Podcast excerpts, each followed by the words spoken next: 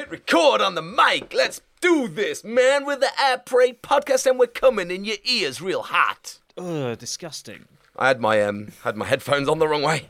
Tim has not had to record the kids' podcast today. Tim is full of beans, even though those beans were eaten by the children earlier on. Me too. Fucking kids. Kidding me. Anyway, we should do the Après Cod, Après Cod, the Après Pod After Dark edition, shouldn't we? Where we basically just slag off kids and tell people not to have them. yes, definitely. I'm I'm up for that. All right. Welcome to the Après.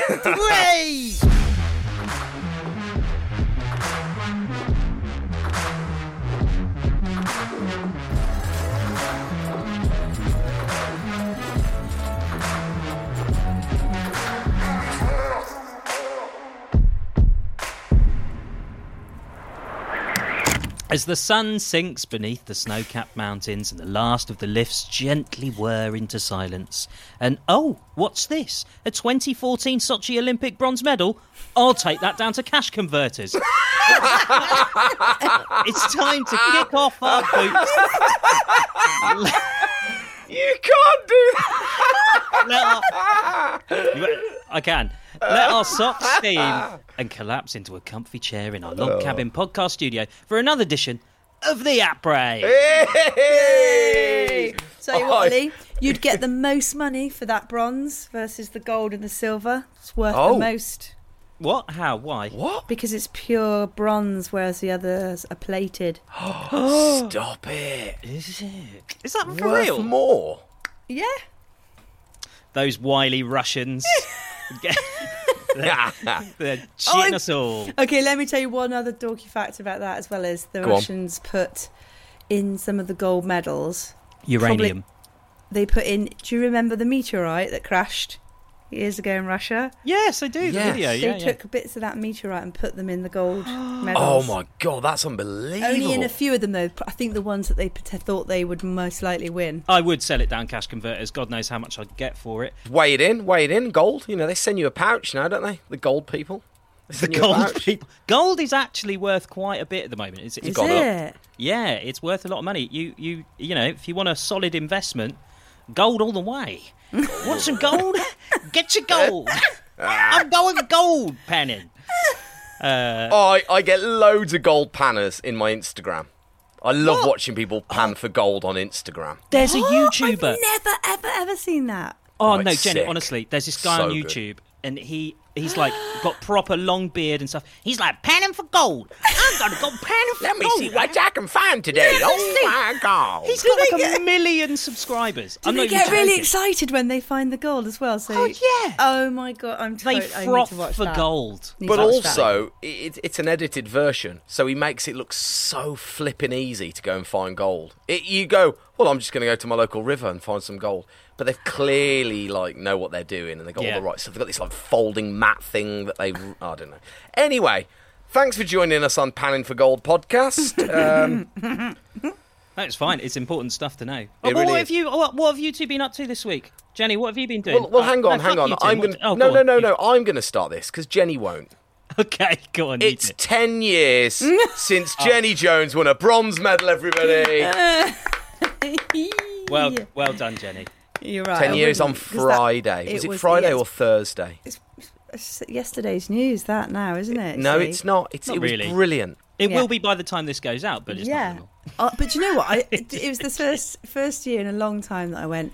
I am going to unapologetically just put it out there Yeah. on my gra- Yeah. on my social media because I was like, it's ten years. That's fine. I can do that. And uh, yeah, had a little reminisce. We got the vids out um, of the of the day. Obviously, an edited version, so like a eight minute version rather than the whole day. and uh, I watched it with my family and had a had a bit of bubbly. It was Oh, really mate, nice. That's so lovely. And can That I is just? awesome. I've also got a massive sh- say massive thank you to both of you for helping me make it happen to have a little edit to put up for the day because otherwise it would have just ended up being a photo like it always is. Oh. So thank you, Tim, You- for contacting. Is it Dave? Well, shout out to Dave Horwell, Dave the editor Orwell. of Ski Thanks, Sunday. Orwell. Yeah. that uh, I texted Dave and was like, Dave, I was in France. Okay, uh, let me set the scene. I'm in France. Ollie's working full time. Jenny phones.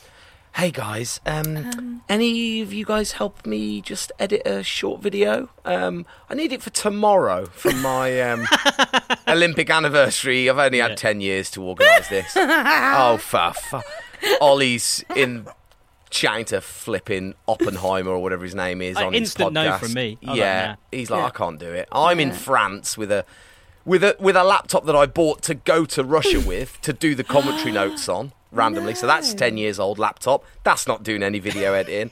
So I phoned up Dave Horwell, who is the editor of Ski Sunday, and I said, "Any chance if I send you a Dropbox link to a video, any chance you can just clip it together, Dave? He knows what he's doing. He edits Ski Sunday." His reply was, "Yeah." Anything to get me away from editing Ed Leigh banging on about snowboarding.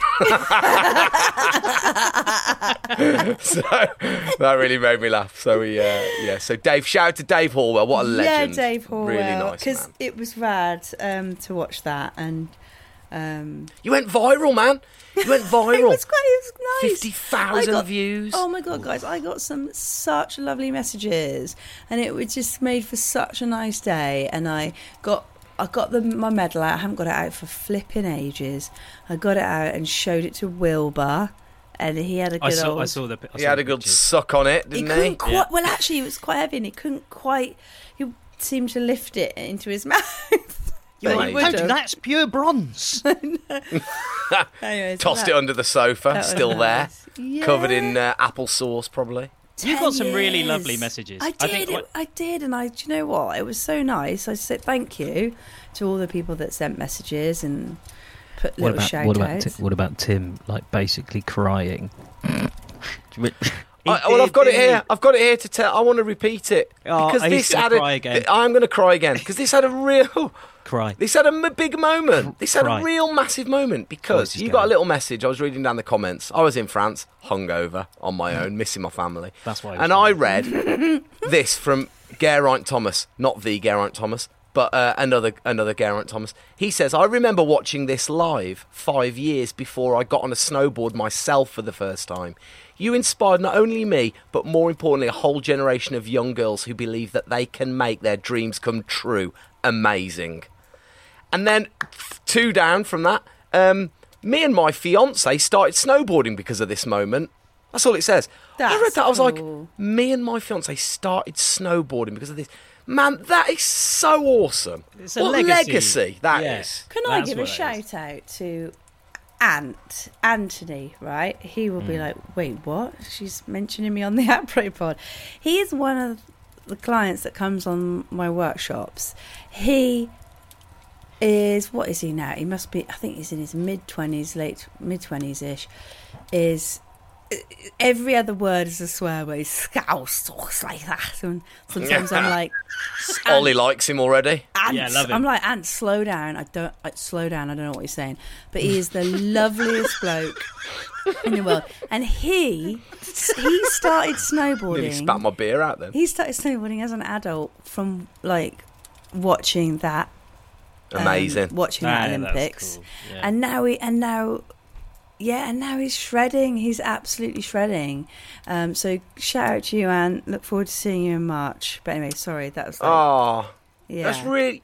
But they, that's. But the thing is, like, it's the classic in it. Olympics legacy, legacy, whatever. You know, t- London 2012 legacy. The Yeah. only legacy thing that I know from 2012, London 2012 Summer Games, was the new pavements in Tower Hamlets because I was living there at a time.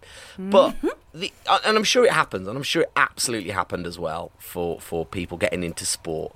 What I'm trying to say is that is just unbelievable. That, that what you did at those Olympics it, it inspired people. They watched that and they were like, if she can do it, I definitely can. Do you know what I mean? but in the nicest possible sense, they've looked at that and gone, "This is unbelievable. I want to be a, I want a part of this. This has inspired me so much to get into it." And Yeah, Jen, cool. you just should be beyond proud of yourself because I know we're all really proud of you and we love you to bits. And I just wanted to say that really. That- Yeah. Thank you, thank you. And then, and it's also worth noting, it's ten years ago. Flipping it, some of those tricks look so dated.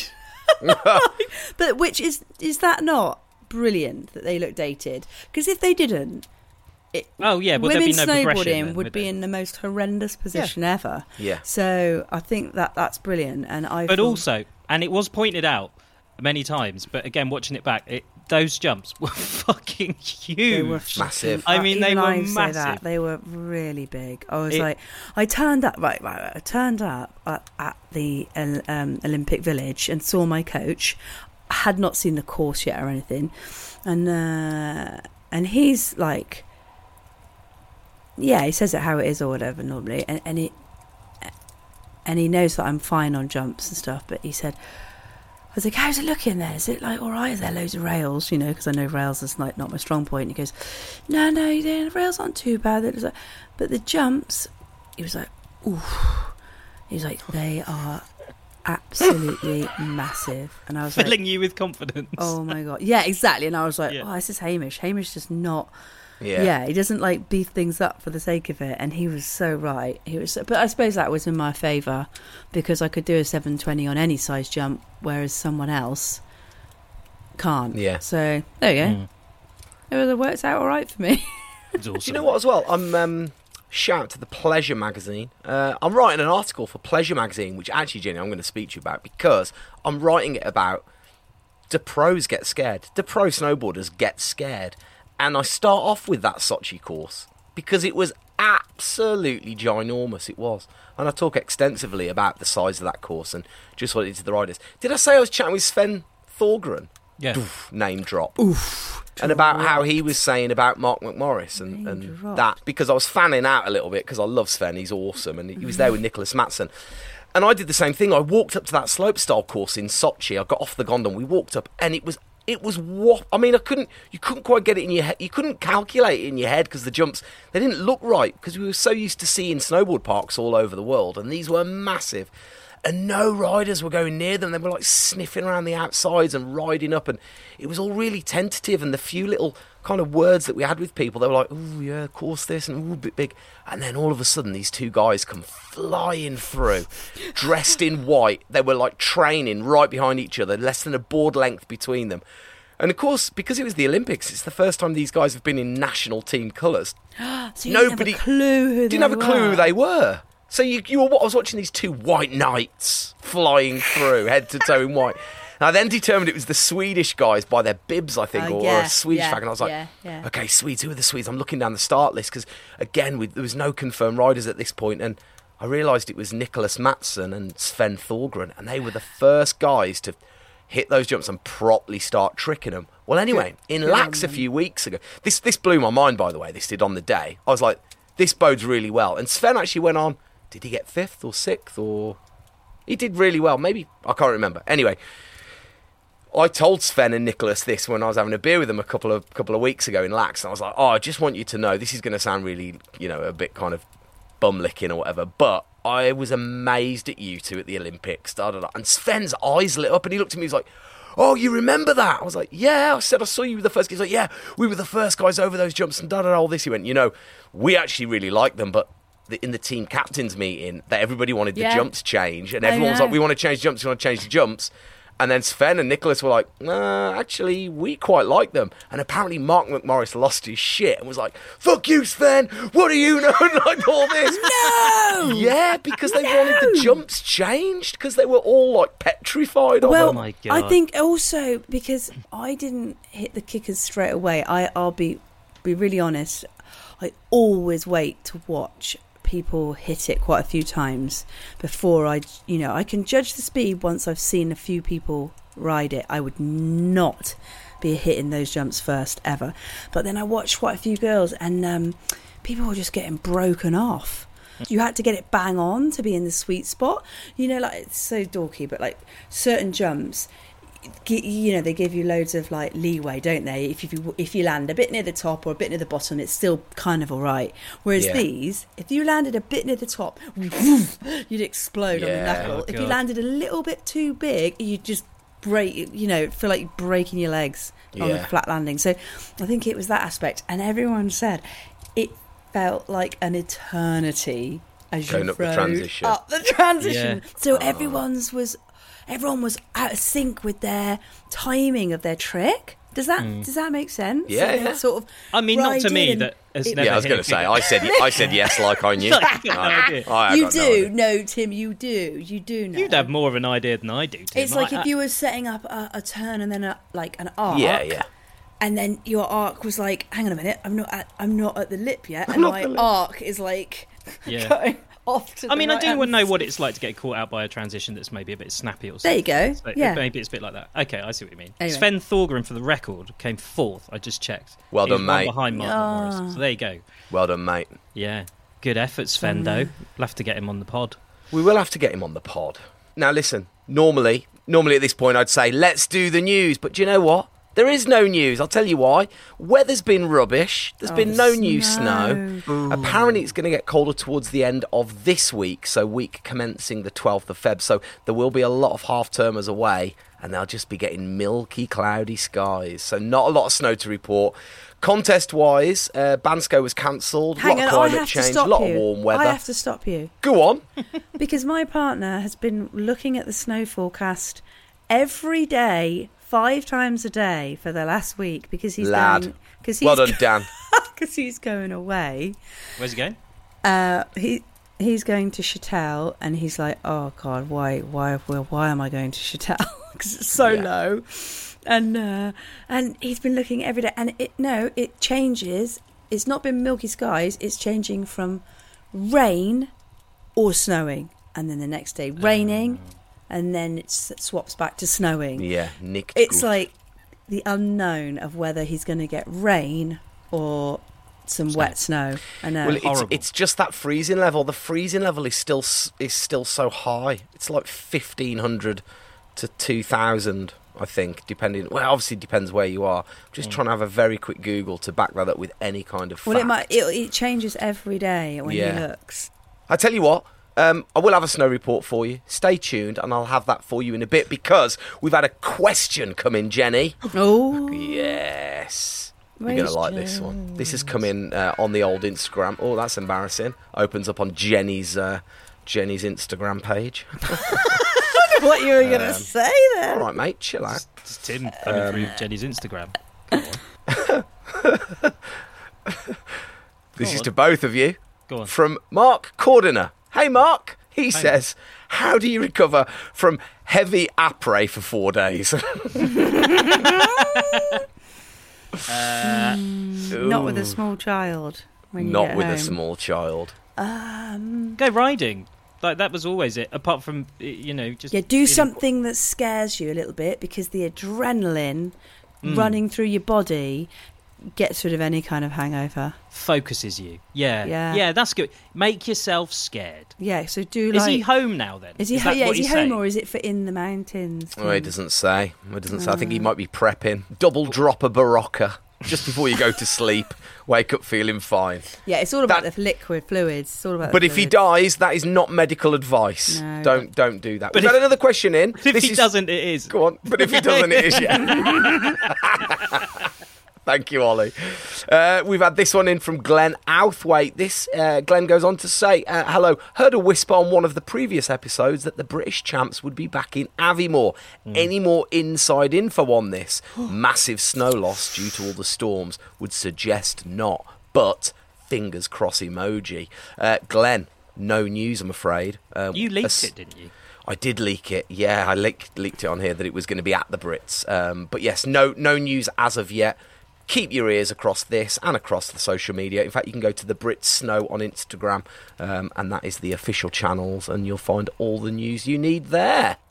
Right then, it's time for the snow report. Da, da, da, da, da, da, da. I love this part of the show. So, new snow then for the next three days is looking pucker if you're heading to the US of A stateside with Kirkwood, Bear Valley, Sugar Bowl, Boreal Mountain, Donner, and the Palisades all expecting well over 40 centimetres. That's pretty good, right? In the next three to six days, the big focus, check this out, is going to be on India with Gildo, that's Gildo Ollie, Ski Depot, Gulmarg and Padam all expecting over 50 centimetres of snow, but bringing it a lot closer to home and Europe to be precise. Well, it's been a mostly dry week across Europe. Strong winds have been an issue again up there on the higher slopes, but the biggest problem has been warm weather with temperatures regularly hitting plus 10 degrees Celsius in the valleys and getting well above freezing in the afternoons on the high slopes too. You'd actually be forgiven for thinking it was April, not February. Although some snowfall has been reported on higher slopes in Slovenia, Bulgaria, and the Balkans. Here in Europe, anything below 2,000 metres is starting to struggle. It doesn't make for great reading, and it doesn't make for great forecasting, to be honest with you. But you know what to do. Head over to our friends at snow-forecast.com, link in the show notes for detailed conditions and forecasts at the resort of your choice. I thank you.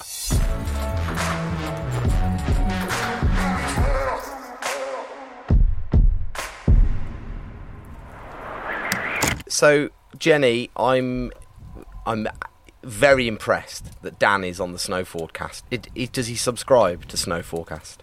Is he a paid subscriber? No, he's got the one where it's shorter though, so you can't see as many days, can you? He's cheap. he's cheap. uh, maybe he has though. Maybe in the past, in the last few days, he's just gone. No, I need to see. That's how so, they get you. That's how they yeah. get you. They just show you a little bit, just a little bit. It's like, do you want to see more? Yeah, I'll tell you how. This is how worried he was. He was like, "I'm just, I'm just going to go somewhere else. Off, I'll just go somewhere to a higher resort." He started looking at the nearest highest resort.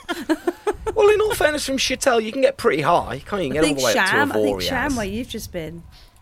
Uh, I tell you what, Cham was.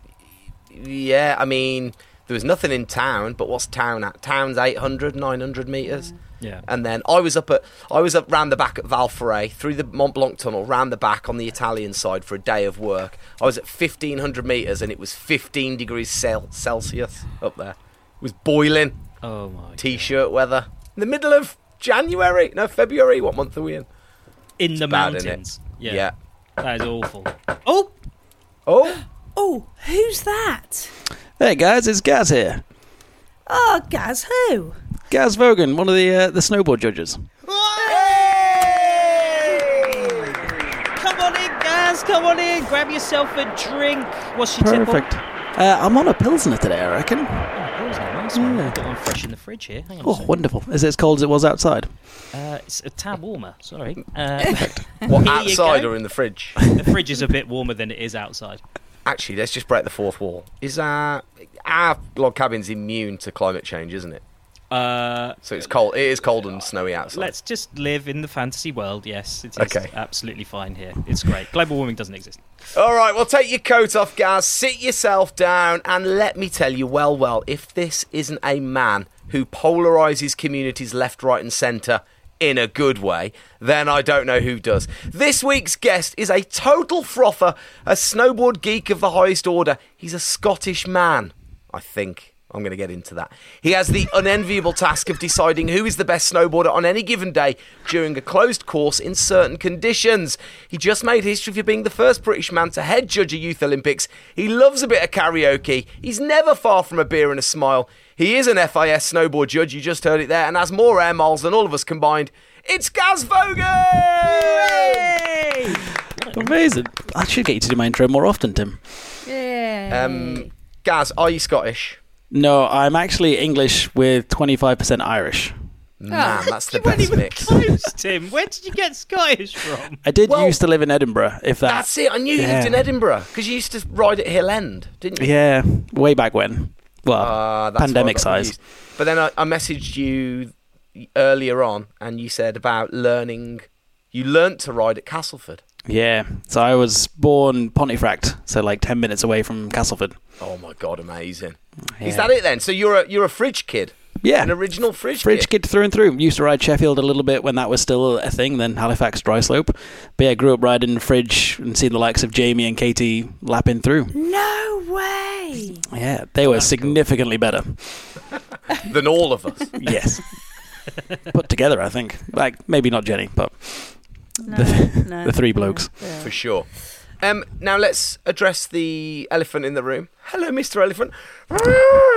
um, we've had you on before. You've been in the log cabin before. and We just figured out two years to the day, yeah, happy the 12th anniversary. of Feb, 2022. We had you on live from Beijing.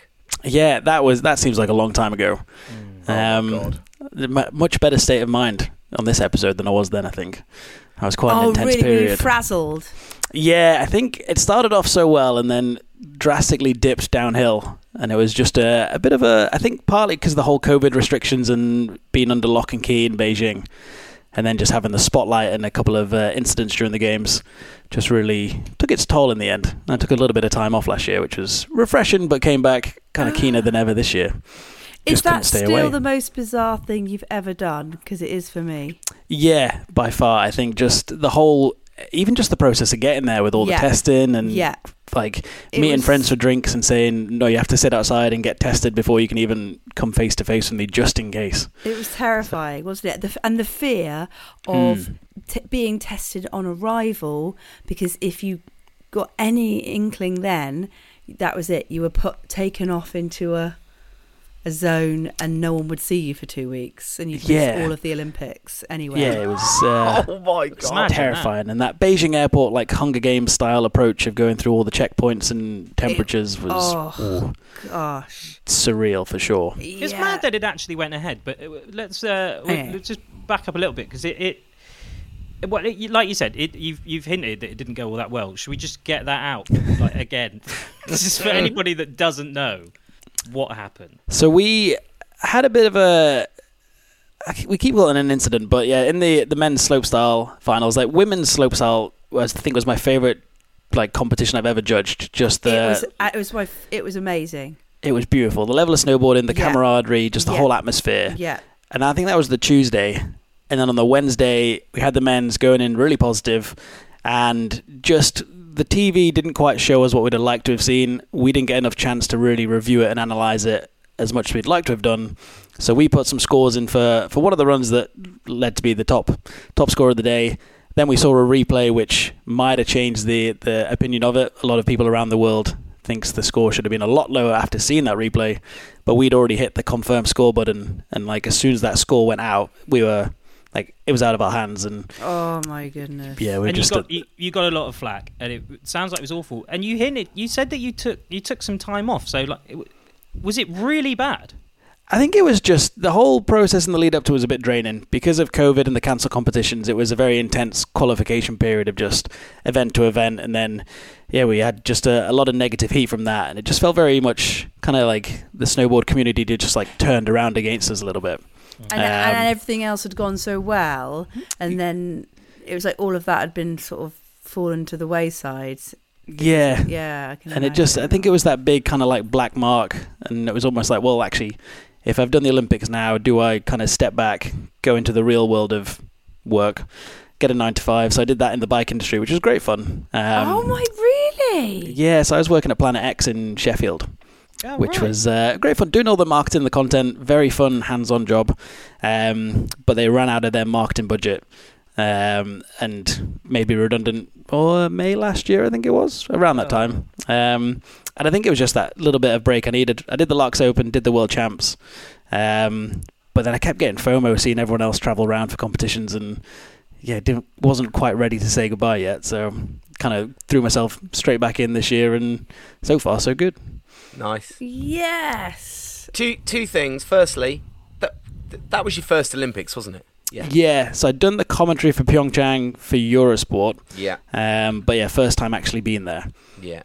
And then second question, it's not really a question, it's more of a statement that I love the fact you say we. We made a mistake. Yes, when actually I know you. that you weren't even on that section of the course. You weren't judging that section of the course where the error was made. Well done. But Yeah. you still use the word we. I love that. Yeah, and I think that's just because it felt very much like a, an us against them sort of situation because it was the 10 of us in the hotel. We were like the only 10 people any of us ever saw for three weeks. And as soon as any of the, any of the flat came through, it was the judges. It wasn't specifically pinpointed anyone.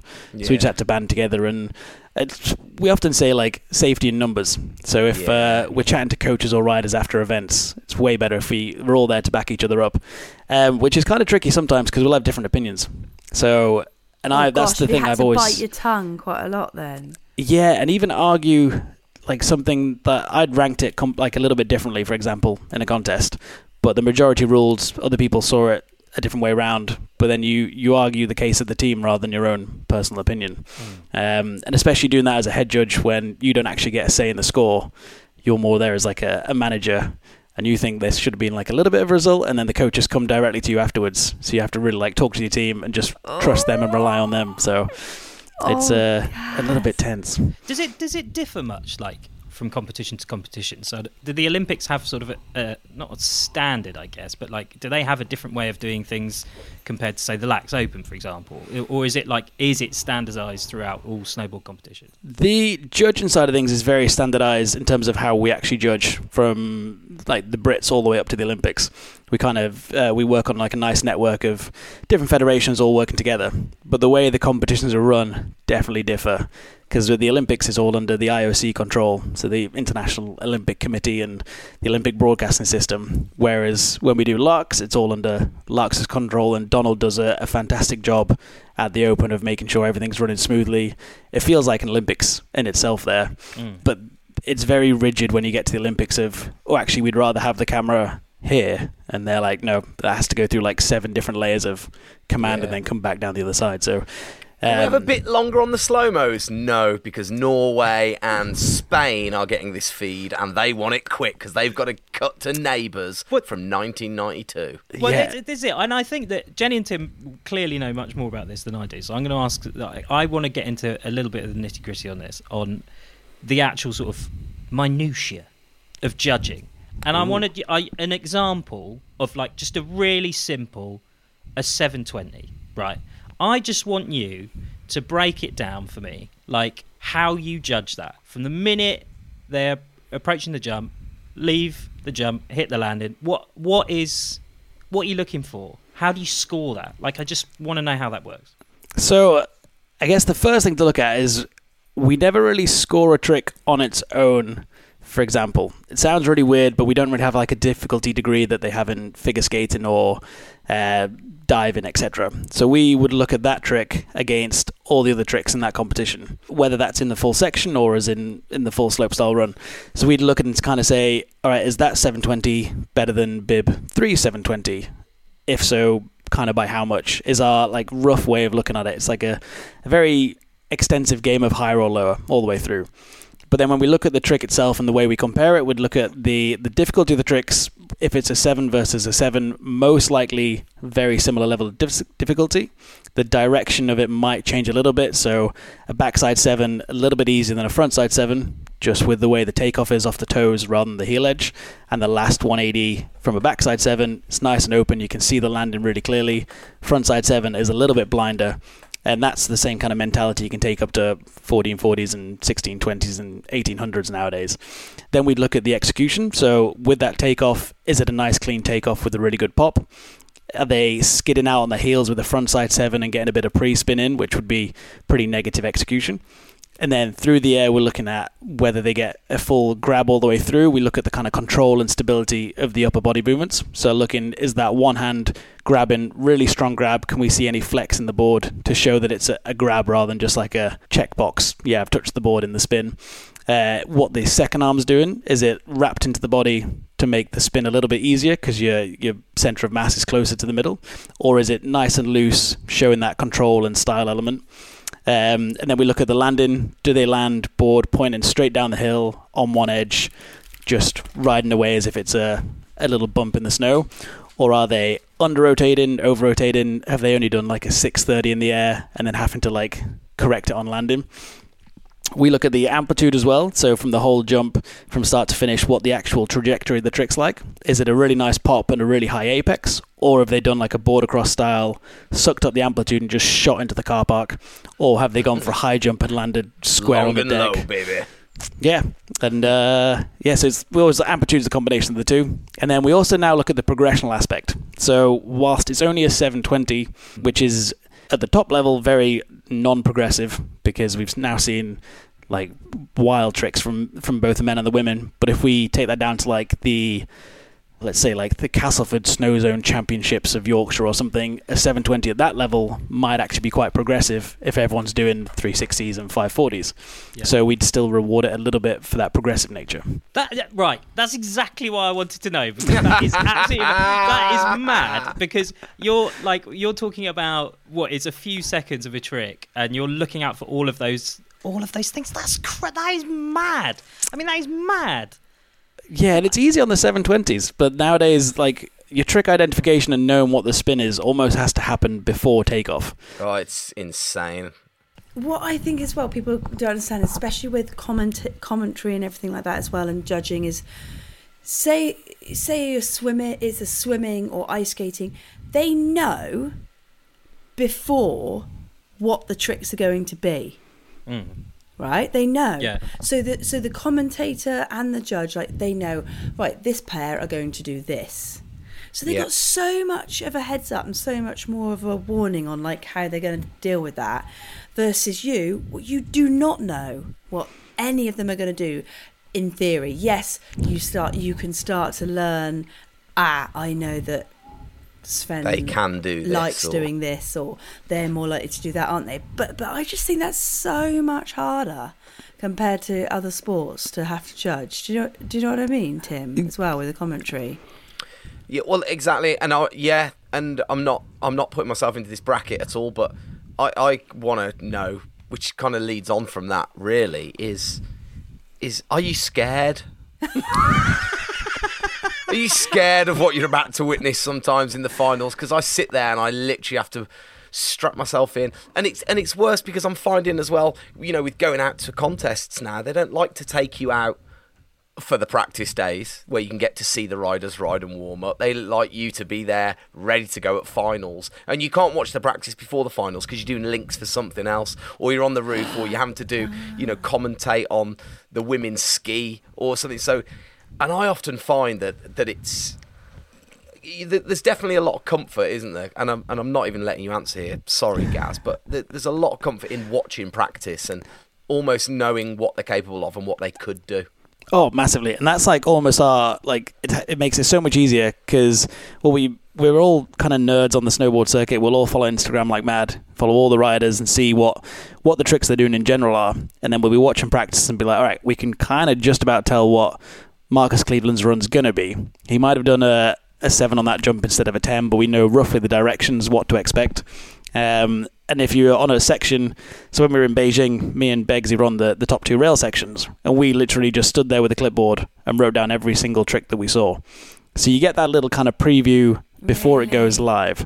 So you do get a bit of, it's not quite as just blindfolded when it appears. But with slopestyle, we are a little bit dependent on getting the TV feed if we're judging that overall impression top to bottom, because otherwise you can piece together a few tricks, but you'll never see actually how the entire run looks. Mm. Uh, and that was like that was the difficulty with the Olympics because the 60 minutes before the competition starts, they've got a transmission come in screen. So like that, that's our training period. So we couldn't actually see what was what was going on and went in a little bit blind in terms of the full runs. But I think at the end of the day, we just we get used to you see the trick take off really nicely, but we do get that preview, which which definitely helps. Will there be any changes because of what happened? Uh, Do do you think anything will change? Have you been able to go, see, told you we needed to see the practice, or see, or, you know, whatever? Do you, will there be any changes? Well, we had the because the first mistake? Had the first change last year. Last May, we met in Milan with Infront, who are the company that hold all the TV rights for all the World Cups. Um, we had a ski judge panel there, a snowboard judge panel, and all the producers for I think it was America, Canada, Austria, Switzerland, possibly as well. So we all sat there, and historically, judges have never got along well with producers because producers want the score to come out instantaneously.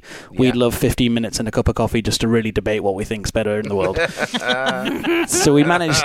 It was a bit of a handbags at dawn kind of meeting because there was lots of frustrations getting aired, and we were there for three days. But we actually progressed through a lot of what we need and how we could improve the TV show side of things, which is what the producers wanted, Yeah. and whether that would be bring along an extra judge to events to sit in the TV truck and almost act as a TMO VAR ref. So when the score is taken a while, they'll be like, well, they're probably checking section four, so let's go through that on the replay. Or even if we had a judge mic'd up to say, oh, yeah, well, we're just looking at the landing of this, we can't see if there's a hand down, just checking a few angles, and like mix that into the feed uh, of the actual program. I was going to say, how would you feel about that? Because there was a, a thing that went, oh, it was doing the rounds not that long ago, and it was a VAR, VAR ref that made the wrong call. And then they, and then it, it carried. It was like an offside call or something. And it was like, "Did you just call that offside?" It's like, "Yeah, I called it offside." It's like, "What the fuck?" And they lost it. I mean, how would you feel about having your your debates, you know, aired like live? How would that? Do you think that would completely change the the vibe in the you know on the panel? Like, eh, I think That we'd must- almost get more respect from it because they say we call it wrong anyway nowadays, so we've not Mm. got a lot to lose.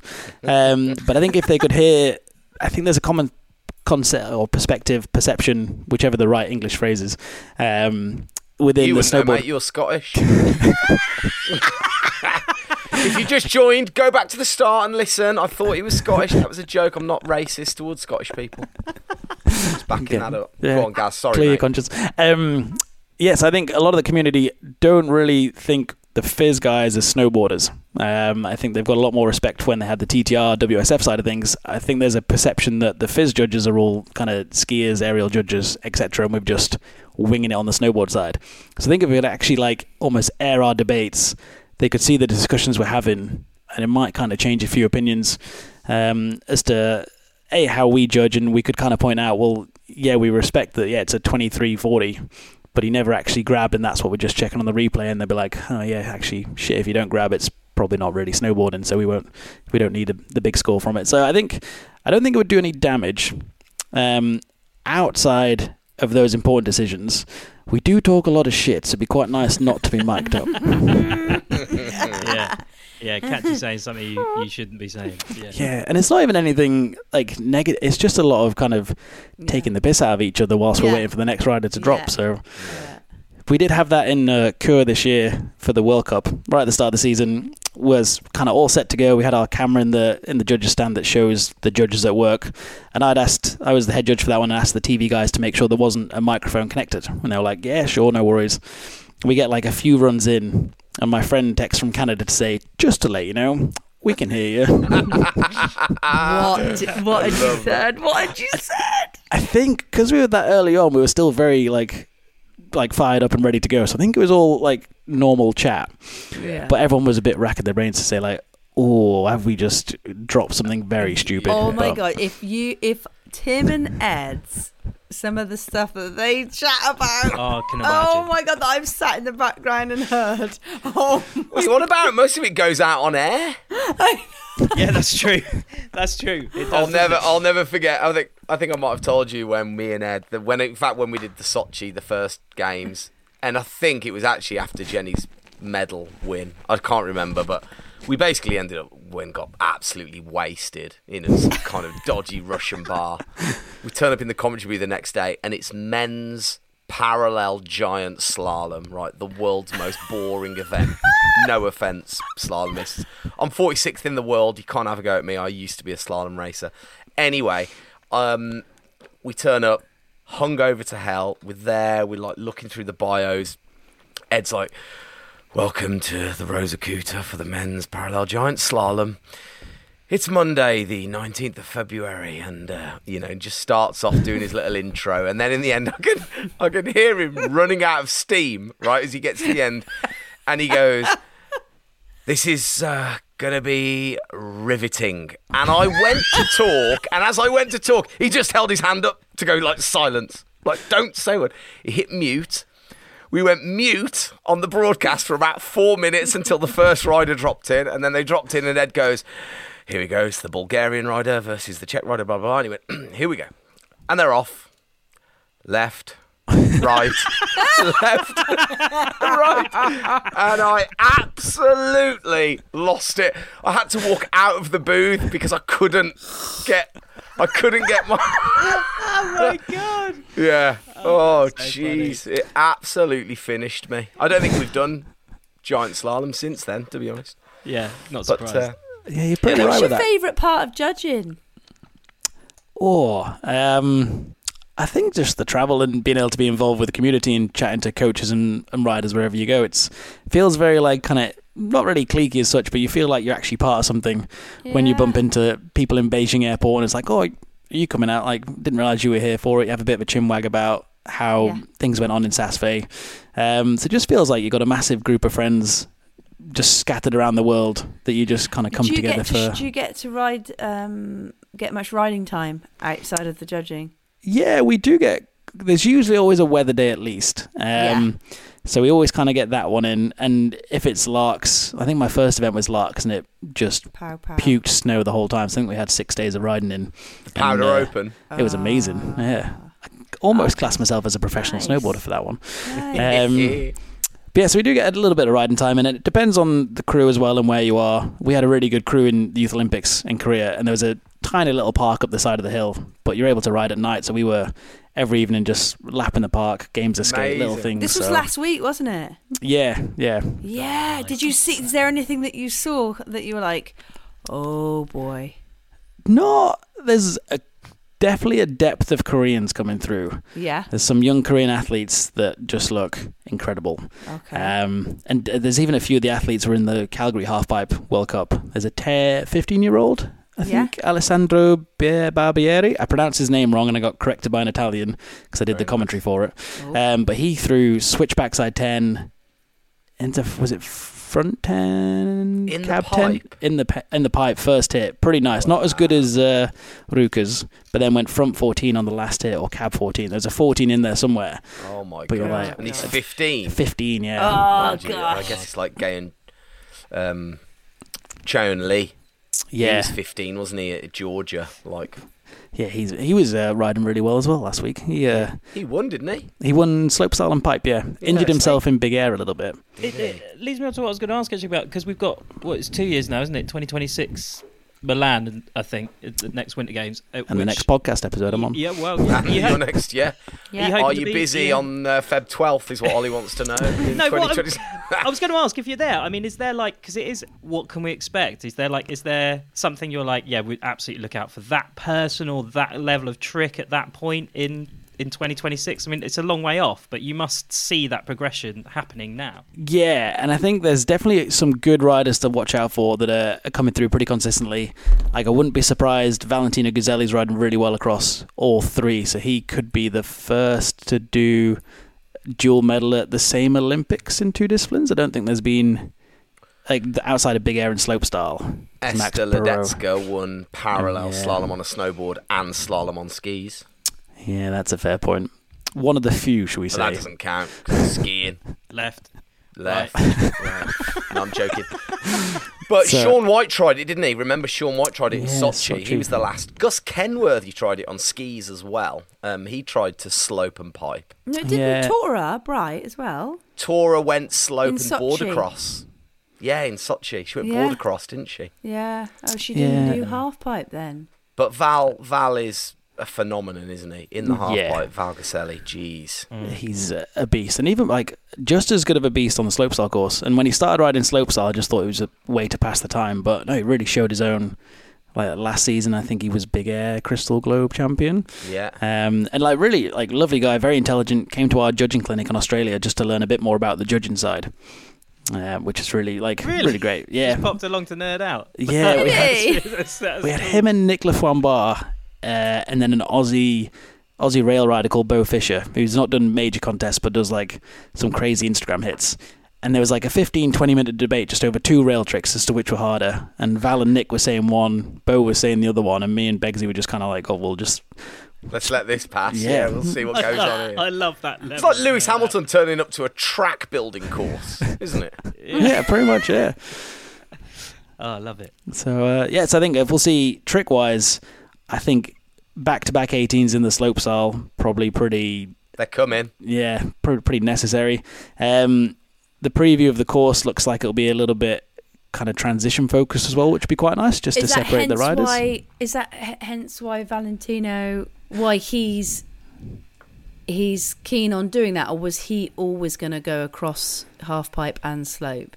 I think he was always going to go, go across both, and there's quite a few riders that I think the way a lot of the World Cup courses are, like Laax has this little wing features, and Mammoth sometimes does. I think they've just realised that the course builders are looking at it like we need a new exciting course. We can't just have three straight jumps. It's going to Yeah. have to have something funky and Yeah. otherwise just to mix it up. But that's Um, quite if you're if you're like a regular jump rider and you'd never ridden the half pipe, it, it- growing up or doing it, that's quite a big like challenge to have to go away, and in like three years uh, or however long it might have even been less. I don't know that they found that out. You've now got to really be able to ride a transition properly, you know, to be able to then put down a trick if you want to stand a chance at doing well, isn't it? You- Yeah, And yeah. I think it, and that that transition element with like the quarter pipe takeoffs and things really separates the runs really obviously. Yeah. Yeah. Makes our job a little bit easier because you look Okay, and see yeah. like yeah, 14, 14, 16. Yeah, there's not a lot in between them, and then suddenly you throw a quarter pipe in there, and like Valentino's still boosting 15 feet out, whereas me just kind of like board sliding the lip because he can't quite ride transition too well. Suddenly, Well, like yeah. whilst well, the jumps are exactly. the same, And Billy Morgan always said, didn't it? That co- the quarter pipe in Laax cost him fifty grand Yeah. because he was on course. I can't remember what I can't remember his trick run, but I think it was two 14s and a twelve yeah, I think so. I think you're right on that. time. Yeah. Like he's he's you know double corks in there, and then he got to that quarter pipe at the bottom, and He just went over the back, didn't he, and barely, just- like, just yeah knee high out the top. yeah. That cost Billy Morgan 50 grand. Anyway, listen, enough chatting about snowboarding. Let's go and do some snowboarding, shall we? Come on, grab your board. Let's go. Chairlift. The chairlift. Sometimes it's a place to contemplate life, taking in the views, pondering your existence. Other times it's mixed with a hangover, the gentle swinging to and fro, coaxing the vomit from your guts. But more often than not, it's a place to chat and share stories. Have you ever sicked off a chairlift? Me, Uh, Any of you? I have, yeah. Have you? Mm. In Serre Chevalier. And, think I did uh, in Val It was just because I was, it, it just lots of schnapps or whatever the hell it was the night before. it was horrible. Oh, God. What Sorry, about you, everyone. Mungo? Have you been sick off a chairlift? No. No. I haven't. quite simply, no. No. it was just a no. No, I've had the other things. You've shut off one. All right. Family podcast. Jesus No, I've Christ, told you about that. I've told you about that before. Weeing off the chairlift. No. You took a poo off the chairlift. When I Oh, Jenny. no, I won't. It takes too long to tell the story. No, wait though. It has reminded me. I don't know. Don't know whether this will make the cut, but we we could talk about it anyway. In the last episode of the Après podcast, while we were recording, now I edit the Après Gaz. That's, that's, Oh, good that's luck. What happens? and uh, it's on like separate tracks and stuff. This is how it works. It's, it's all very boring. I won't go into the technical Oh no! Don't tell Gaz this. I But just I was- I was recording and I got a little. I was like, "Oh my god, what? What is that noise?" Like you got a bit of, um, I don't know. I thought it was some feedback or someone's mic or something was going a bit weird. Anyway, I isolated it and I found out that it was on Jenny's track. And what? what it was? ah, I know what's coming. what it was? If I can find it, because I sent it fucking ages ago, was. Did you hear that? Here it goes again. and Jenny thought she could sneak out a little guff on the podcast. Me and Tim No one would hear it. that is amazing. And the, oh. and the video, because you get the video as well. And she's just like this. She's just got her hands over her mouth, just like this. Amazing. Have I? Have I? Yeah, yeah, you're like this. I really hope that's your new WhatsApp notification little Yeah. noise. Oh. It was so funny. I was in hysterics editing that. Anyway, anyway, Very nice. So here we are on the chairlift, um, heading up for a run or three. What is your, what's your best mountain story? We love a good mountain story. Yeah. You got anything, anything that comes to mind? Who's the most famous person you've ever been on a chairlift with? Oh, that's a good question. Uh, You haven't like been with Lewis Hamilton or Simon Pegg no, someone s- cool. sadly not. I think because we all end up riding the same chairlift. It's just as judges that no one knows. There's, Julian Hadako is probably the most famous in terms of. Oh yeah. Yeah, been on a chairlift with uh, Guillaume Morisset. I loved Guillaume Morisset. Mate, that guy could bloody snowboard back in the day. He can still bloody snowboard I as bet well. he can. Yeah. Yeah. He's uh, incredible. Just some of the shots he puts out, and seen him ride just around Mammoth when we were there two years ago, three years ago. Yeah, incredible. That he still still got it. Still shredding. All the old guard are coming back out a little bit now on Instagram, aren't they? Like Ingemar Backman and Peter Yeah. Line and Jamie Lee, and They're all starting to like ramp up again and get their Instagram, uh, get the Instagram clicks up. Yeah, they'll be the rad dads soon. Yeah. What? You're going to be a rad dad? No, they'll be the rad dads. Oh, I thought you surprised me. Yeah. Oh, there. What yeah, it'd be a wonderful time to reveal it, wouldn't it? Um, and so, when you what what stories do you have from the mountains? Have you got anything that makes you cringe? Have you got any stories where you think to yourself, "Oh, I do regret that." Actually, Oh, probably. To be fair, I think it still lines in with one of my favourite stories, which was uh, looking back was a little bit cringy. But I was selected to go to the Laax Open in 2018. It was my very first kind of major event, and I was absolutely frothing, buzzing away. Um, and it was classic POW Open. Didn't actually run a contest, and it was probably my first time properly riding powder. And I was on like a 152 Amatic Extra Texter, super narrow, soft park board, super Oh, wide no. stance that Shaun White would be proud of. And Oh, I was riding with Canadian, Swiss Montclair riders, and with that stance. Yeah. Stance. Was that your stance, eh? Oh, I wish that might have helped. But I, uh, I just spent the whole time tomahawking and uh, had ride like the other judges were just hammering down, and I was flipping left, right, centre, hitting trees as, as many times as I could. We let I'll Um, catch you up, guys. Pretty much, but I think it says a lot that they're now like some of my best friends. Then they were just kind of like new colleagues that I'd met a handful of times at clinics. But they all waited, they all laughed, they all kind of found it hilarious that this British guy had come along with us. Um, and yeah, just it, it was just a bit embarrassing looking back. That I really hope no riders were watching from the chairlift as I'm, you know, getting me first quad front flip through the snow in uh, underneath them. Amazing. No. You, I guess you'd never like ridden heavy duty powder up to that point. Not especially. We'd done a few university trips, but it was never like Yeah. proper snow. So uh, that was severe shock to the system and slightly different from dry slope. So uh, How did you get into it? How did you get into judging? I actually uh, fell off a roof and broke my back, Oh, which One way to do sounds it, yeah. like I wouldn't recommend it as a way in if anyone's listening and wants to be a judge. It's not a, a were you? prerequisite. Were you? Career advice. so listen, if you want to get into judging, break your back. Yeah, it works Um, wonderful.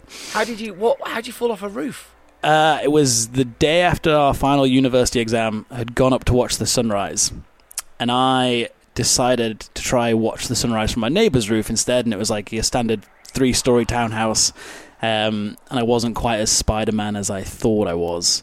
Um, so I slipped off, landed on a fence, which kind of broke the impact. Ended up having surgery and all sorts. And the doctor had said, like, look, you're never going to snowboard again. Um, and I was thoroughly bummed, as you can admit, because it was the thing I loved to do most. And my friend Shell Quayle was running the British University Champs series, and she just said, "Well, if you can't snowboard, do you want to come and be a judge and still be involved, and you know, still be involved a little bit and uh, have your say?" And then went to that, loved it, started going to the FIS clinics. Proved the doctor wrong, and I'm still fine to snowboard. Amazing. Um, so yeah, like it was a, a bit of a scary incident at the time, but like I like to like in my eyes it's a very positive thing because it Yeah. kind of completely changed what I was going to do because I didn't have a plan before that. Um, and it's taken me to where I am today. So I'm kind of grateful that I've got the scar and the rods, and yeah, like a, a lovely career to have gone along with it. you literally fell into it. Yeah. God. oh, From Ollie. three stories up Ollie. onto a Wow, fence. that's nuts. Wow. Did you have to pay for the fence? No, I never actually went back to that house because I was in hospital for a bit. My housemates moved all my stuff out, and I have no idea what happened to the gate. Um, I think it was just a little bit flat packed more than it should have been. Oh god. Were you drunk? I would argue. I can't remember if I've told my mum I was drunk. I'm pretty sure she's probably guessed though. But yeah, I might have had a little bit. Probably helped you, to be fair. Well, that's what the doctor said. I think I went very loosey goosey and didn't even tense for impact. Um, Oh, God. so, uh, That's Yeah. Perfect. so if you're going to do it, if you want to get into judging, no, no, kids. No. Don't do it. Become an alcoholic and uh, climb on roofs. No, absolutely do not do that. yeah, I found a couple of photos from there, like from that day recently, and uh, after all that, it turns out we were facing the wrong way for the sunrise. so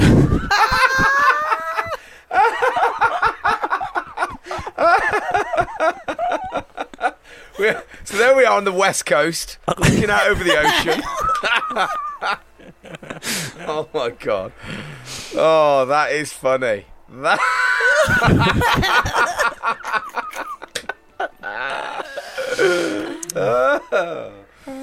love it, love it. Right then, get your board on. Let's do a run. Come on.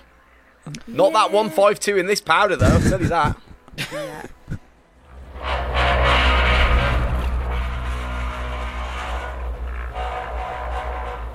We're at the top, and the only thing to do now is make our way down. And how do we make our way down? We make tracks, that's how. This is making tracks. Oh, Ollie, that was a good one. Yeah. that's very Felt like you meant it on that one, all. You I normally did, you don't I did really. mean it. Did you've you? got to you've got to now explain what it is, Tim. You, you've got to Easy. dissect, Mike. Um, Oh, well, making tracks quite simply is you picking your three favourite songs. Music synonymous with snow sports, synonymous with the mountains and having a good time. We are getting changed, we are riding down, and we are partying. So we want three songs to accompany those uh, moments, those parts of your day. We take those three tracks and we then drop it in to our Spotify Après Making Tracks playlist. So track number one, then getting ready, um, getting ready to getting shreddy. Oh, have I ever said that before? No, I don't think you have. Okay, That's like you do getting this for a living. shreddy. Um, what you picking for us? What What's the tune? What? How do you start your day off? So I'm going to preface this with that I have a very eclectic mix of songs on my playlist. You clearly haven't seen our Yeah. making tracks you playlist. Yeah. But Yeah, go on, on. I don't know if this might be weird. Um, anyway, I tend to go for like something a little bit kind of karaoke esque that's got a good, nice little vibe. Something Like kind it. of Billy Joel style, Downeaster Alexa or Piano Man. Ooh. Would uh, just so I can have a little, you know, sing around the room as I'm trying to find where I put my socks. Um, yeah, something something upbeat. I'd definitely be like get me in the right sort of headspace. Any Okay. particular track? I would probably go Piano Man, Piano Man. Yes. Ah, especially having karaoke that earlier in the year. Oh. oh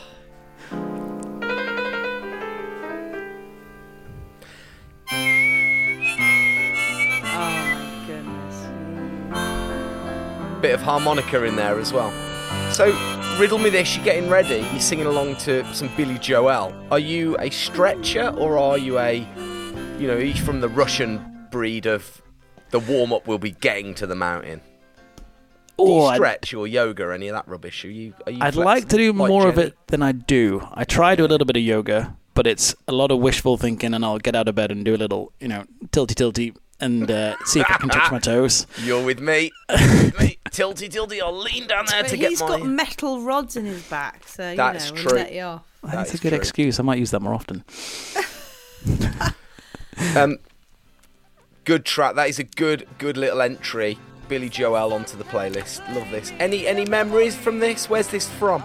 Um, Is this put in the back of your mum and dad's car on the way to Aberystwyth on a family holiday? Well, like, where's this was where's the more love of Billy Joel come from? again, whilst I was at university, there's probably a common theme to a lot of this. Um, me and a, a guy I used to live with realised that we could get back from the pub to the house in the same length of time as Piano Man. So we used to wander along, and I'm sure the locals would have been thrilled with it, but give our best rendition after a few pints on a Friday night. Clearly is a great song. shoe golf on the way back then. Oh, shoe golf! I love shoe golf.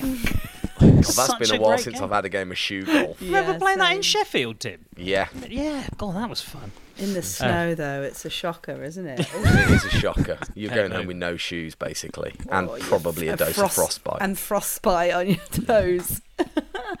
now you're actually shredding down the mountain.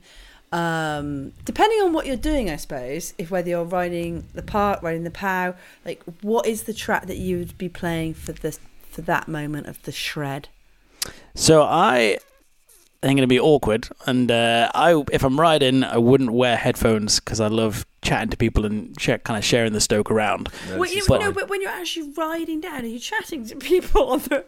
On yeah, a lot of the time, just you know, how you doing? Do you want a cup of tea? That sort of thing. Um, it is common. We, I mean, the number of times that people say that here. Yeah. It's like you know, but but I suppose if it's not you're listening to it, it's the track that go that's going on in your head. Head. Yeah. It's the bit Yeah, that's sorry. overlaid on Yeah. your movie. Like Yes. that's the track. Oh, should so I would. explain that better.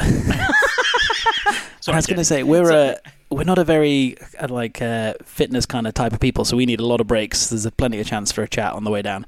Um, but I'm a big Rise Against fan. Kind of loved kind of my punk and heavy metal growing up, so I would pick something from Rise Against. Possibly along the lines of uh, "The Good Left Undone," which I think would still go down as probably my favorite song that I'd happily listen to at any occasion.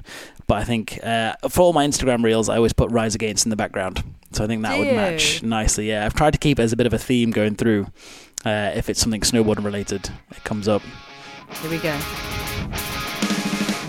fields where nothing grew but weeds. I found a flower at my feet, bending there in my direction. Do you know what's interesting? I wrapped a hand Is we've not had any doubles yet on the playlist. Nobody's mentioned the No. same artist. That's tr- that is true. We're up to we're on. This will be our thirty seventh track on the app. That's because they all listen to all of the episodes and they go, "Oh, I better not use that one." well done, Jenny. yeah, that is exactly it. That is exactly it. Yes, love a bit of Rise Against. Some yes. fast thrash guitar. That is classic old school snowboard video um, style as well, isn't it? Back late nineties, you are. Yeah, and I think it's actually how I discovered them was watching a snowboard video. I think it was on YouTube rather than actual film, and there was some Rise Against. I was like, oh, I could get along board with this one. so is that regardless of if if, if you're in the power and you're sl- slashing a bank, or if you're in the park or riding it yeah, or anything? I yeah, think it I'd go. Yeah, Oh, I love it. kind of full way. full tilt all the way through. Nice. Okay, right, you're at the bottom. You now you're like, oh, okay, I've just had the best day shredding. Let's go an après, as this podcast is called. so, would you be going like like you just mentioned to get a cup of tea, or would you be going to the pub, you know, for a pint? What kind of vibe music would you be looking at there? I would nowadays be more likely going to a, a bar with some some good songs in the background. I have previously been known to haunt the Folie Douce in uh, Val Thorens or Meribel. Sneaky. Yes, I yeah, I think it depends what trip it was. If it was one of the judging trips, it would probably be either back to the room or maybe a bar just to discuss what we've seen. If I was on an actual holiday, Yeah, Uh, holiday. we'd- Go holiday. we'd end up at Apres for sure. And, uh, yeah, yeah. come on. So I think it'd be the sort of on top of the tables You're that guy. Just- yes. that you British the guy, guy. with the champagne? Is that you? Oh, I'm not that baller. Like, the judging salary is not that good. It's uh, I'm not that baller. You're the guy with the glass next to the guy with the bottle of champagne. exactly yeah, the one that's trying to just you know. Um, yeah, so I would go something along the lines of uh, there's too there's quite a lot to choose from. Possibly Avicii Levels, which I think is just a, a classic from my university après ski days. Um, oh, uni days. Okay, maybe yeah, even okay. Fireball though by Well, Pitbull. whi- which one you going? I don't. Oh, um, for somebody who makes decisions for a job, I'm not the uh, not the I'm best when it comes. to to- the IOC. You've got literally we, I- I- Italy. What do you say? Going to ads? Well, I don't know. Go on. Yeah, Italy. Italy need to air repeats Yeah. of Quick. neighbours in Quick. six Uh, minutes. What are you Crown a champion quickly. let's go Fireball. Fireball. I don't know this. Don't know this. I don't know this. Mr. Worldwide to infinity. you know the roof on fire. We go boogie, oogie, oogie, jiggle, wiggle, and dance like the roof on fire. We go drink drinks and take shots until we fall out like the roof on fire. Now, baby, get my booty naked, take off all your clothes and light the roof on fire. Tell her, tell her, baby, baby, baby, baby, baby, baby, baby, baby, baby, baby, I'm on fire. I tell her, baby, baby, baby, baby, baby, baby, baby, baby, baby, baby, I'm a fireball. Oh yeah, I knew. I do know Oh, this now. I am into do this. know this. I mean, yeah. Sign me up. Straight on the tables. Jenny, Jenny, put your clothes back on, Yeah. Jenny. Get down. Literally what happens. Ollie's streaking naked. Oh, Ollie, put your pull your trousers up. It's all out. Oh, I am dipped in his drink. into that. How did I not know that? That's so. Wait, what? I think it's one of those songs you never hear the start of, do you? You Just hear the one word in the middle. And, Yeah, that's just comes in right there, doesn't it? yeah, it's the dream. Uh, three excellent additions to the Après podcast Making Tracks playlist available on Spotify for you when you go on your holiday. Link in show notes. Link in show notes.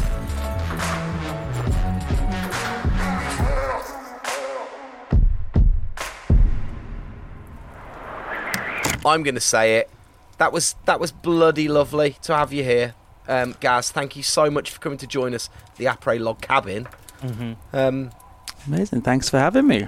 Uh, 12th of Feb, officially Gaz Day, so we'll have to remember next year. We have to get you on every every 12th of Feb. Gaz, grab your snowboard. Um, don't forget your boots. You got your gloves on the radiator over there. Make sure you grab them, and uh, Head off we'll see you soon. for the Amazing. sunrise. Thanks. Uh, thanks so much. Head Enjoy the the rest of your sunrise. cabin trip. Head for the sunrise. It's on the east, East. side.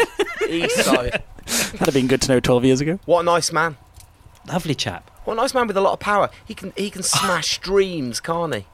He can smash dreams, shatter dreams. Do you think he goes in into it Your thinking that way, then? 1440 was lame. We never asked if he's ever been bribed. Wonder if he'd ever been mm. bribed. Well, no, because he's still in a job. Like, yeah, I mean, he- no. I mean, he was quite clearly a man of integrity, Jenny. Don't look at me like that. Like, he No, no. definitely was. he definitely was. No, it's not like no, but as in if he's been asked, not not accepted. Oh, it, right. Like, Oh, okay. if ever, like that must be orcs. Yeah, but that, at it doesn't. that. Snowboarding's not like that, is it? Do you No, think? Well, Think that would ever happen? no, but you've seen Icarus from the Olympic Winter Olympics. Have you not watched that Icarus? Icarus, yeah, the Uh, documentary about the oh, yes. Russian doping scandal. That was the that was the one I was at. And Yeah. they had they had fake walls and they were passing wee samples through fake walls. I know, and I was like, hang on a minute, and I was stood there with my pants down, with mirrors all around me, so that the lady uh, watching me wee could see my bum crack. Is that for real? Is that real? Yes, Yes. Oh my Shouldn't god! you have mentioned this about 10 years ago that they were doping? Like, why are you doing this now on our podcast?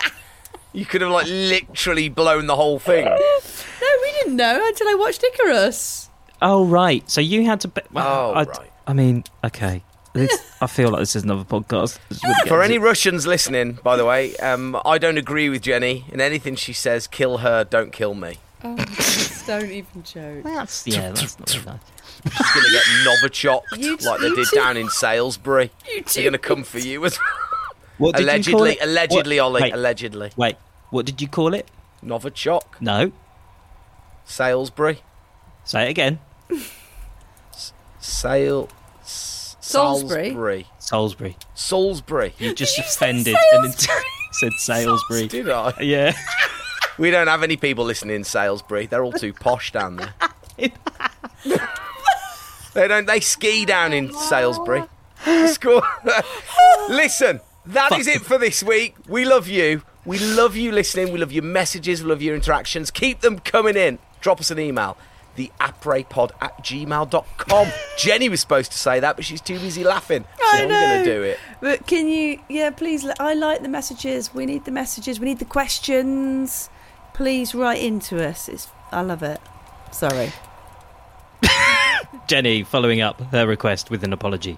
Uh, you can also follow us on Instagram at the ApresPod, which is also a great place to get in your uh, questions. You know, we have we have a former Olympian here, and we have a, uh, uh, a snowboard commentator here who can answer your questions. I can't answer any of your questions. Of course you can. I can, but mostly just about style. Uh, so uh, And get your questions in. Yeah, at the ApresPod on Instagram. Get your questions in. Thank you. Sorry to interrupt. I was going to say and subscribe. Make sure you do. Give us a subscribe. Leave us a review. Tell your mates where they can find us.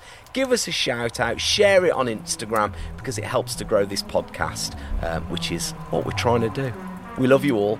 And you know what? We'll see you next week. See you next week.